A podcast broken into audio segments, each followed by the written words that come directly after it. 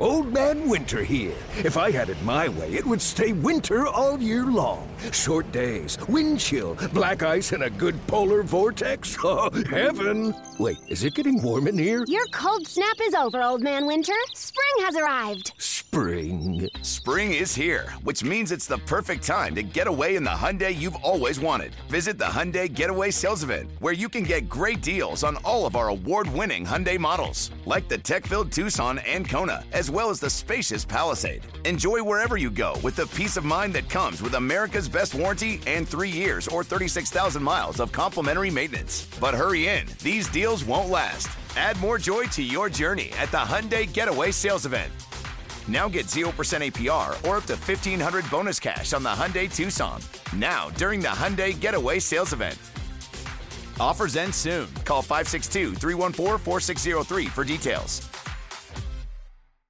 The national sales event is on at your Toyota dealer, making now the perfect time to get a great deal on a dependable new car. Like a legendary Camry, built for performance and available with all wheel drive, you can count on your new Camry to get anywhere you need to go. And with available features like heated seats and a multimedia touchscreen, you can stay connected in comfort and style. Or check out an affordable and reliable Corolla with a trim for every lifestyle, from the hip and agile sedan to the sporty hatchback. There's a dependable Corolla built just for you. Plus, both Camrys and Corollas are available in hybrid models, so no matter your style, you can drive efficiently and affordably. And right now, your local Toyota dealer has more vehicles in stock and is making delivery on new vehicles almost every day. So visit your local Toyota dealer and check out amazing national sales event deals on Camrys, Corollas, and more when you visit buyatoyota.com. Offers end April 1st. Toyota, let's go places.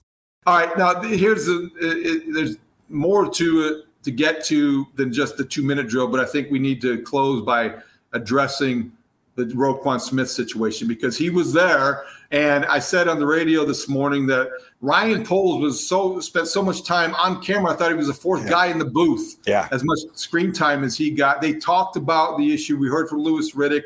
Always respect where he's coming from. I don't know where this is headed, Dan, but here's a player that made the flight to Seattle on the sidelines, working out before the game, standing there next to Robert Quinn do you know any more? Can we read anything into the fact that he was at least with the team? Is there any reason to think that before the next game that they can strike a deal?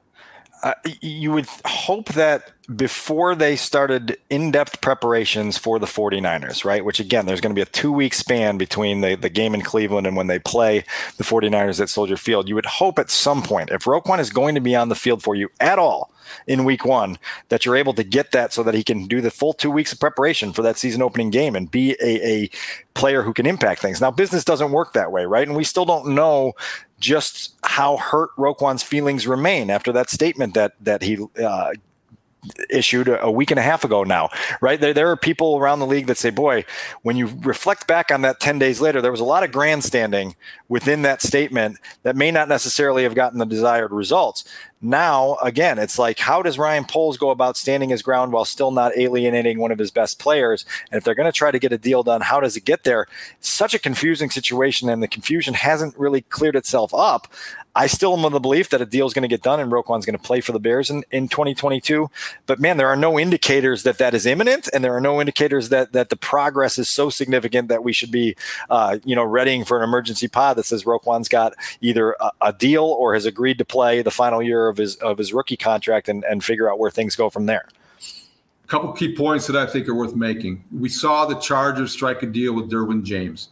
And we saw that happen after a 14 day hold in that made him the highest paid safety in the NFL because of a couple things. Number one, he's worth the investment in their minds. They, they have a lot of guys to pay as well. They have more stars than the Bears do on their roster. They got a deal done because he's got professional representation that were able to strike a deal, negotiate, compromise, see the wisdom in striking a compromise and getting him a deal that he might have wanted to be longer, but he still it rewards him and he puts him on a pedestal that maybe he hasn't earned yet. I could name five safeties I probably would rather have than Derwin James, but that doesn't mean he's the best. It just means it's his turn. he's up now. And I think Roquan Smith, to some degree, that's the parallel to draw. He's not the best linebacker in football, off the ball, on the ball, or otherwise. But it might be his turn. I think the Bears have to recognize that as well. And I, look, we don't have the details, but that's that's one of the things I think is worth remembering. The other two things, quickly, they have the sixth most cap space right now in the NFL. This, this $16.5 million, I think, somewhere along those lines. So they have the wiggle room financially and with the cap to make a deal with your best player. And I think when you when you look ahead, and last night they used this as a graphic, projected cap space over $100 million in, in 2023, the most of any other team in terms of projections in the National Football League. With those realities, as an executive, as a first time GM, you got to find a way.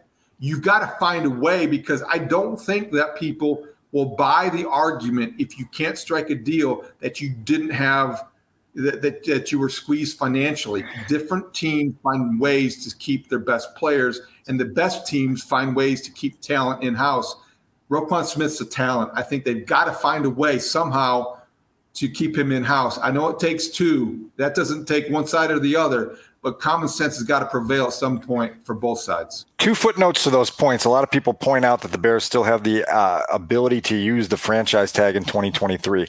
This year's franchise tag for off the ball linebackers, or for linebackers, I'm sorry, was, was $18.7 million. So it's not a deep discount, right? That would be essentially doubling Roquan's salary for this season next year. You also know the, the ramifications that come with putting a guy on the franchise tag, right? Particularly after you've had drawn out contract strife. It's not a pretty situation. And so that, that is, to me, a last resort if you want to get anything meaningful meaningful uh, productivity wise out, out of Roquan Smith because of the things that can go wrong because of hard feelings and and and just mindset, right, and the temperament that goes with it. The Derwin James situation to me is notable for another reason that ties into what you just talked about. The Chargers are still not paying Justin Herbert what Justin Herbert's ultimately going to get paid, right? Justin Herbert's gonna gonna get a Brinks truck at some point here real soon and show up at the at their facility and, and unload every bit of money that they have there right now, the flexibility in not having to pay your quarterback that allows you the opportunity to pay other guys. So they're paying Khalil Mack this year, and they're paying Bosa, and they're paying Derwin James, and they're paying Mike Williams, and they've got the ability to pay some of these other guys while they're getting their quarterback on a discount.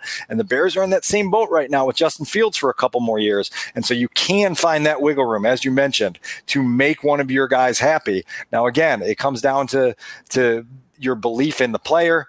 It, it, it, comes down to your belief in the person. It comes down to your belief in, in future projections. And eventually, that bridge that we've been talking about now for a month between Roquan and the Bears has to be, uh, you know, built, right? It has to get to the middle in some way, shape, or form without any further turmoil for this thing to, to be resolved. And so we'll see where it heads here in the coming days.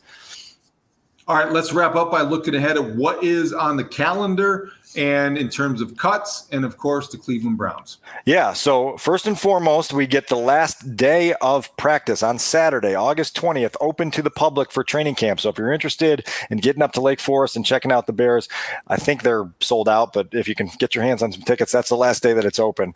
They're going to have two days of practice, an off day, and then go into that, as we talked about earlier, that traditional game week prep with three days of practice, structured the way their game week practices will be structured, and then off to Cleveland. In the middle there, as you mentioned, there will be another wave of cuts, a small wave. They've got to get down from 85 to 80 by Tuesday, right? So there's five more guys that will see their NFL futures go in a different direction.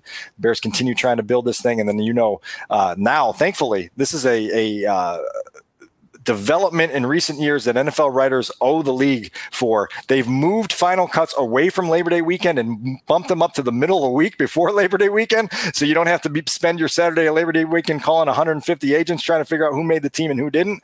But they got to get that roster down to 53 uh, a few days before Labor Day weekend begins. And that's going to be a, a, a, bigger challenge, obviously, to cut from 80 to 53. Uh, expanded practice squads allow you to, to not stress as much as you used to. 16 guys in the practice squad there. So so again, a lot of mechanics are going to be coming up in these these next couple weeks, even if the game action isn't going to be uh, substantive or or voluminous, I guess. Sounds good. Voluminous. I like the word, like the way you ended. Dan, I got to go. I got a guy who's here with a drink, and there's an I was going to say the pool party's the DJ's about to start. they just uh, changed dealers over there at the blackjack table, so I think I got to get in line, get up to the table, have some fun. I'm in Vegas. You're going to be at practice tomorrow. It's going to be uh, an interesting week. It always is when you have a new regime. A lot of things could be happening. Look, we're going to keep you posted as much as we can here. If they have news on Roquan Smith, we'll jump in. We'll kind of keep things fluid as we get through this preseason, and uh, we'll just uh, stay on top of things. Stay safe out there, David. Stay safe.